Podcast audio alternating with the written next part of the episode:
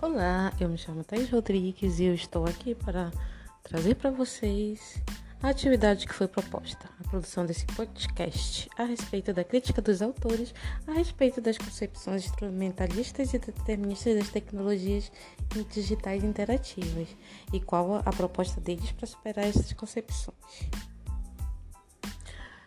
Por muito tempo, pensou que as tecnologias digitais da educação significava apenas como um suporte ao professor para disponibilização, disponibilização de informações e conteúdos. No entanto, a fim de superar essa crença de que a tecnologia é neutra e serve como simples instrumento facilitador do trabalho pedagógico, os autores eles vêm dar um novo viés para as TICs no contexto educativo através de um uso crítico das mesmas e consciente, para que auxiliem no processo de ensino-aprendizagem.